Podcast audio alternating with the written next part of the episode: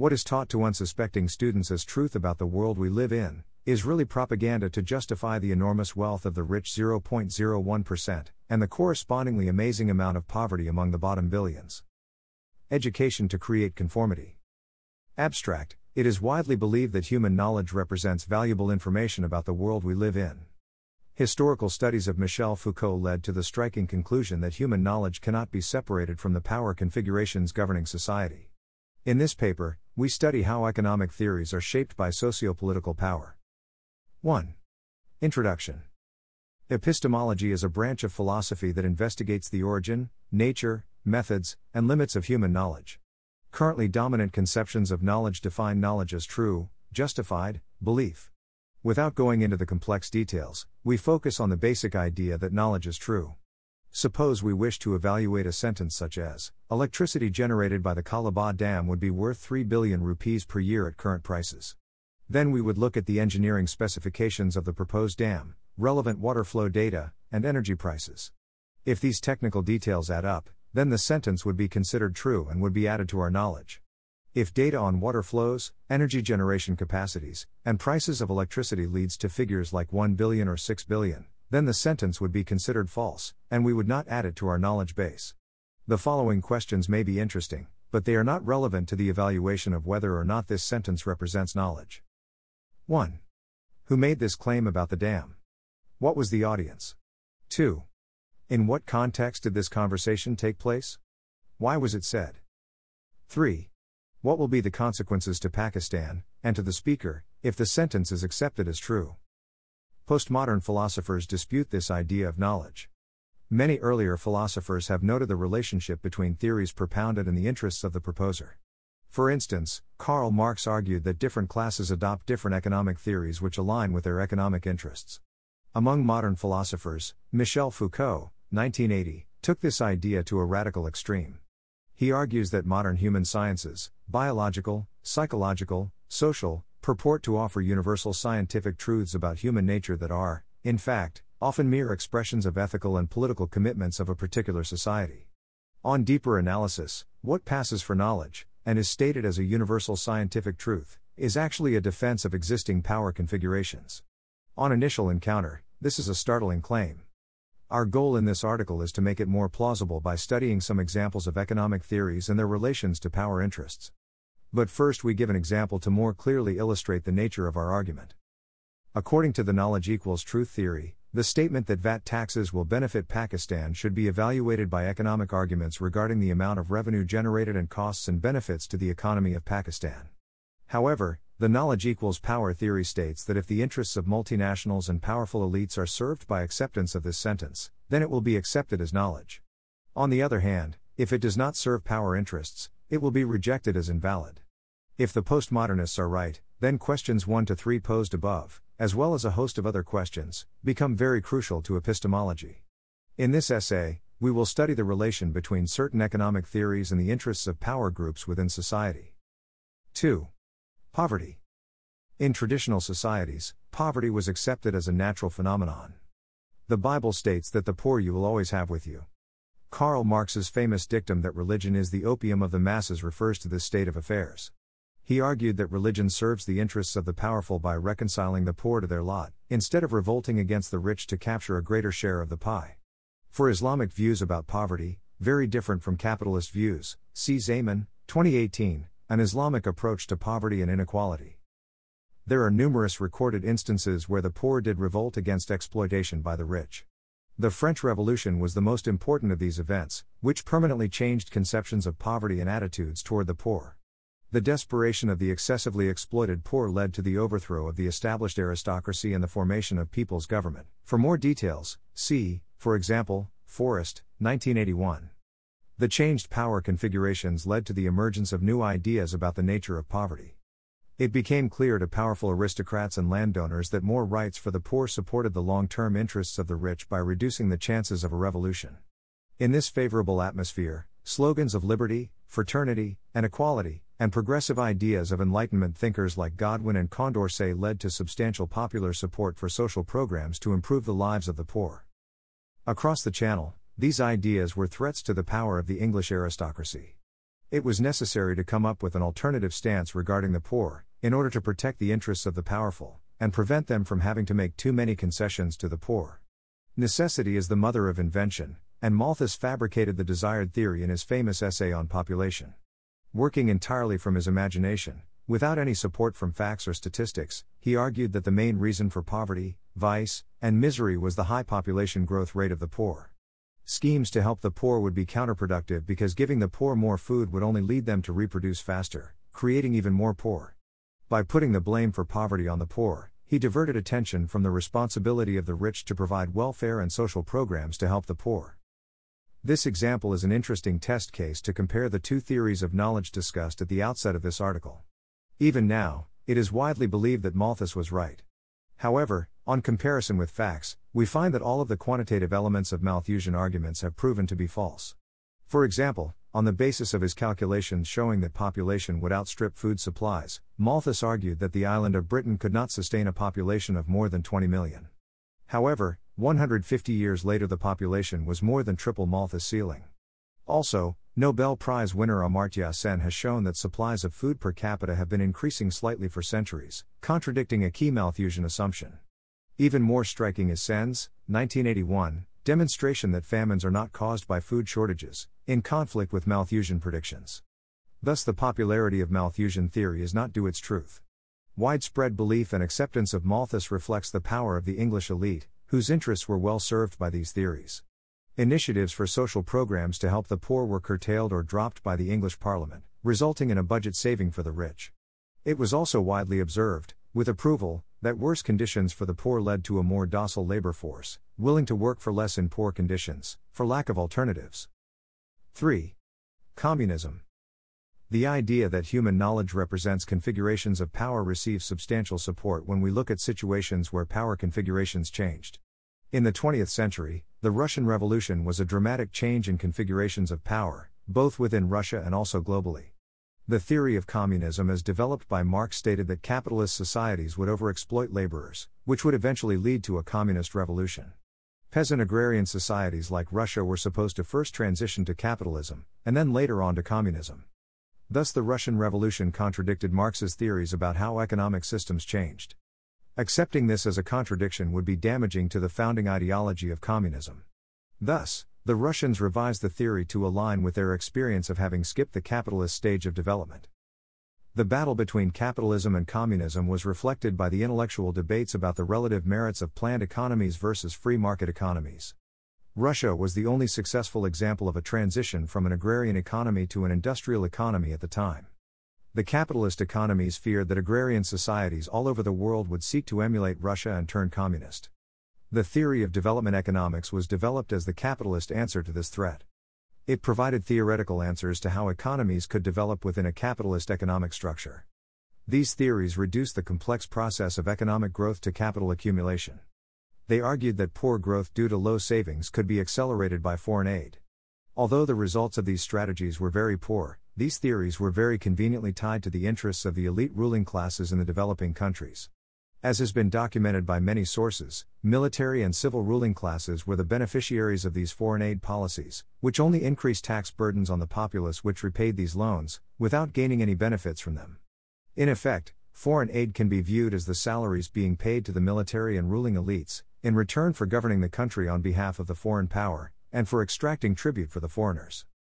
In the 20th century, Mao's revolution, which brought communism to China, was a major upset to dominant power configurations. The CIA was called to the carpet for its failure to anticipate and frustrate this anti capitalist phenomenon. They explained that this revolution was based in rural areas, while the CIA had a presence only in the urban areas. Older readers will remember the extensive village aid program in Pakistan. Similar programs were launched all over the world to gather information, and generally prevent unrest and revolutions in rural areas.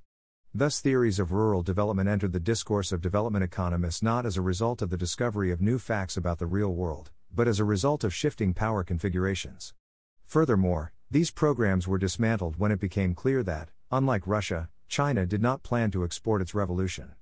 The decline in academic studies of rural development in this era corresponds to this loss of funding, rather than any factual changes in the world, providing further support for the idea that knowledge represents power interests. 4. Development Economics The prescriptions of development economics were applied to generate growth in Pakistan in the 1960s by a group of expert economists from Harvard.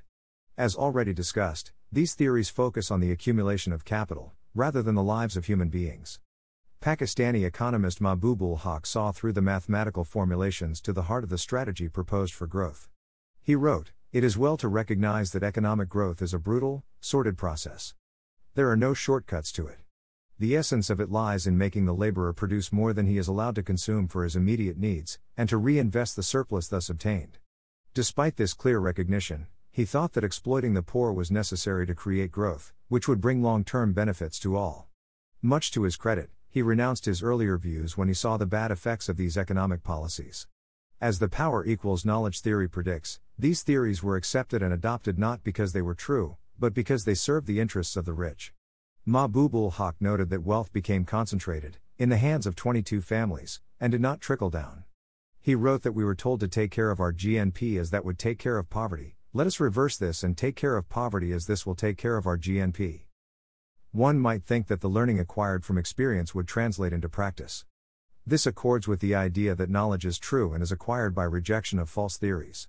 However, the knowledge acquired by Mahbub-ul Haq at such great cost to the Pakistani public was promptly forgotten.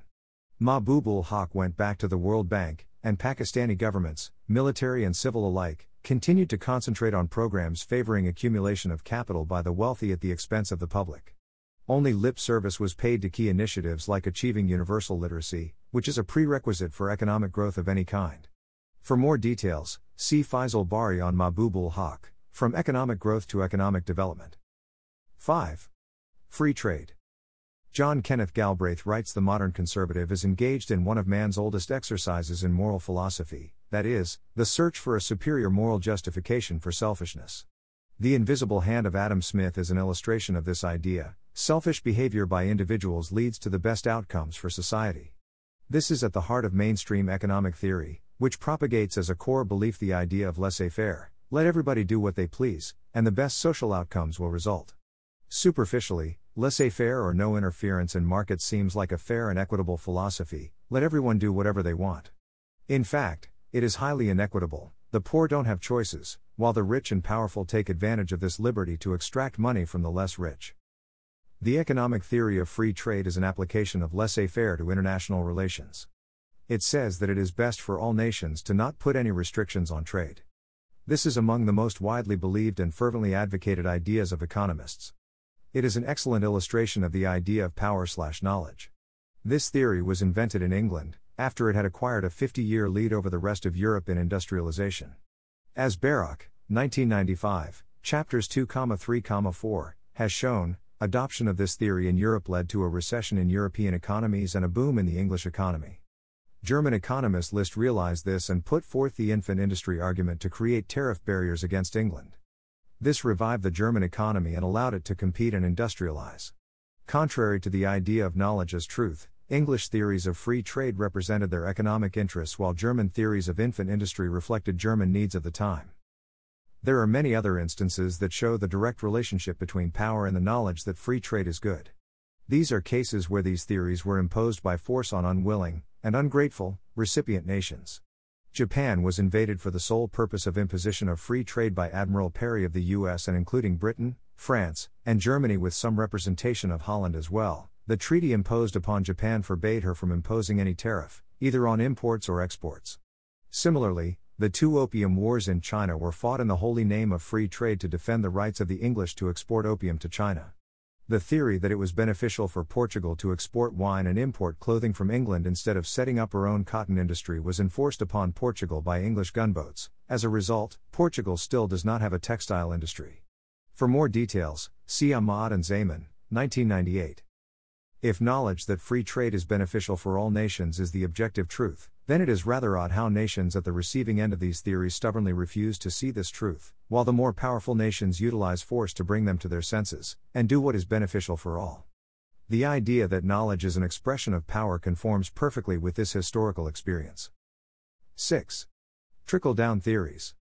The World Bank and other powerful institutions continue to insist, despite overwhelming evidence to the contrary, that the best way to eliminate poverty is through economic growth. This is also the approach of standard economic textbooks on growth theory. The main problem is the accumulation of capital. This idea has been labeled the trickle down theory concentrate on acquiring wealth, even though this wealth will go primarily to the rich and powerful. Eventually, their prosperity will trickle down to the poor. Furthermore, this is the best strategy to help the poor. We have already detailed Mahbul implementation of these theories in Pakistan, and their subsequent failure. Under the name of Structural Adjustment Programs or SAPs, these economic policies were applied all over the world by the World Bank. According to the received wisdom, this should have created growth, stabilized governments, and alleviated poverty. However, independent evaluations by Mr. Fantu Cheru, 2001, show that these have had the opposite effect. Increasing malnutrition, falling school enrollments, and rising unemployment have been attributed to the policies of structural adjustment. Yet these same institutions continue to prescribe the same medicine as a condition for debt relief, dismissing the overwhelming evidence that SAPs have increased poverty. Many other authors have documented the harmful effects of the SAPs on global poverty and inequality. Even World Bank experts have admitted that these policies have failed to achieve the desired effects. See Rodrik, 2005. Accordingly, the SAPs were replaced by PRSPs, Poverty Reduction Strategy Papers. The name strongly suggests that these papers would be more poor friendly. Closer examination reveals old wine in new bottles. Policies known to worsen poverty continue to be pushed as effective anti poverty measures. The reasons why PRSPs will not make any impact on poverty is detailed in the report by Cheru, 2001, cited earlier. There is overwhelming empirical evidence against the central idea of the trickle down effect. Repeated experience shows that implementation of unfettered capitalistic policies leads to unhealthy concentrations of wealth and income at the top, and increasing poverty and misery at the top. The collapse of communism has allowed for the worldwide application of these free market theories. Reagan and Thatcher implemented these free market policies in the USA and UK with predictable results. From 1980 to 2006, the richest 1% of America tripled their after tax percentage of our nation's total income, while the share of the bottom 90% dropped over 20%. Between 2002 and 2006, it was even worse. An astounding three quarters of all the economy's growth was captured by the top 1%. The same pattern of sharply increasing inequality holds globally. The wealthiest 250 people have more than the poorest 2.5 billion people on the planet. In her book The Shock Doctrine The Rise of Disaster Capitalism, Naomi Klein, 2008, has provided a detailed picture of the adverse effects of these theories and policies. Empirical data clearly shows that free market policies lead to trickle up, money is extracted from laborers and accumulates in hands of wealthy elites. Nonetheless, policies and theories taught in texts continue to favor and advocate the opposite a growth oriented perspective towards poverty removal. This does not accord well with the idea of knowledge as truth, but is very much in line with the idea of knowledge as an expression of power. 7. Conclusions Extremely disturbing consequences follow from the idea that our political and economic theories are reflections of dominant power interests, rather than an encapsulation of objective truths about the world. An immediate consequence is that our educational institutions strengthen existing power structures. This is because the knowledge being imparted to the students is not factual information about the world, but a representation of existing power configurations. This may be very useful to the wealthy and powerful countries, but is very harmful to the poorer countries, since the political and economic theories studied as objective truths support current the extremely inequitable distribution of world wealth. Klein, 2008, has given examples of how specific universities in target countries have been helpful in supporting the interests of foreign capitalists at the expense of domestic industries and laborers. For example, the School of the Americas run by the U.S. military for Latin Americans produced many dictators who ruthlessly enforced free market policies in Latin America, favoring U.S. corporate interests at the expense of the native populace. Efforts to shut down the school and cut its funding for these reasons failed, and it continues its old policies under a different name. Globally, university educated elites are taught to favor political and economic policies which limit, harm, or destroy domestic industries, while favoring foreign investors. Several economic theories point to foreign debt as the key to progress, it can fill the investment gap and accelerate growth. Such theories place the poor countries in bondage to the rich, enabling them to extract colonial revenues without actually colonizing. The developing world now spends $13 on debt repayment for every $1 it receives in grants.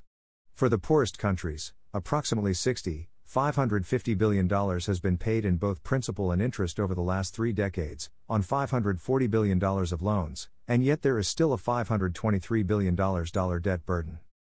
In the past, armies were required for this process of revenue extraction from the colonies, and wars were used to dictate free trade as the terms of surrender. Today, graduates of USA universities and their local replicas at the helm of economics and planning ministries suffice. These observations have radical implications for the planning for higher education in Pakistan.